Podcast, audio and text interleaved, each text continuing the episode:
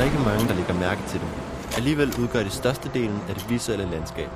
Overalt er der farver, former og faconer, og jeg elsker at se dem gå i ét med byens urbane atmosfære. Jeg hedder Nikolaj, og jeg er under uddannelse som skiltetekniker. Som skiltetekniker arbejder jeg med at designe, producere og opsætte forskellige typer skilte og reklamer. Samtidig rådgiver jeg kunder i valg af udtryk, virkemidler, funktioner og materialer, så det færdige produkt får den helt rigtige effekt på dem, der ser det. Som skiltetekniker får jeg både lov til at udtrykke mig kreativt og praktisk. Jeg er vild med farver, former og faconer, og at se det få liv igennem projekterne. Det gode er, at man ikke behøver at være god til at tegne, inden man søger ind. Lærerne tager sig i hånden fra start, og man får blandt andet undervisning i fag som design, faglære, typografi, materialelære, værktøjshåndtering og forskellige teknikker, f.eks. folieindpakning af biler.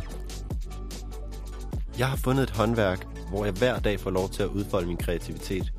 Rigtig meget af den kommunikation, vi ser i vores dagligdag, er blevet digital og på en skærm, så det er en stor værdi for mig at skabe noget til den virkelige verden. Det er spændende at eksperimentere og teste materialerne, og på den måde værne om det taktile, der i vores digitaliserede verden fylder mindre og mindre. Derfor elsker jeg min uddannelse som skiltetekniker.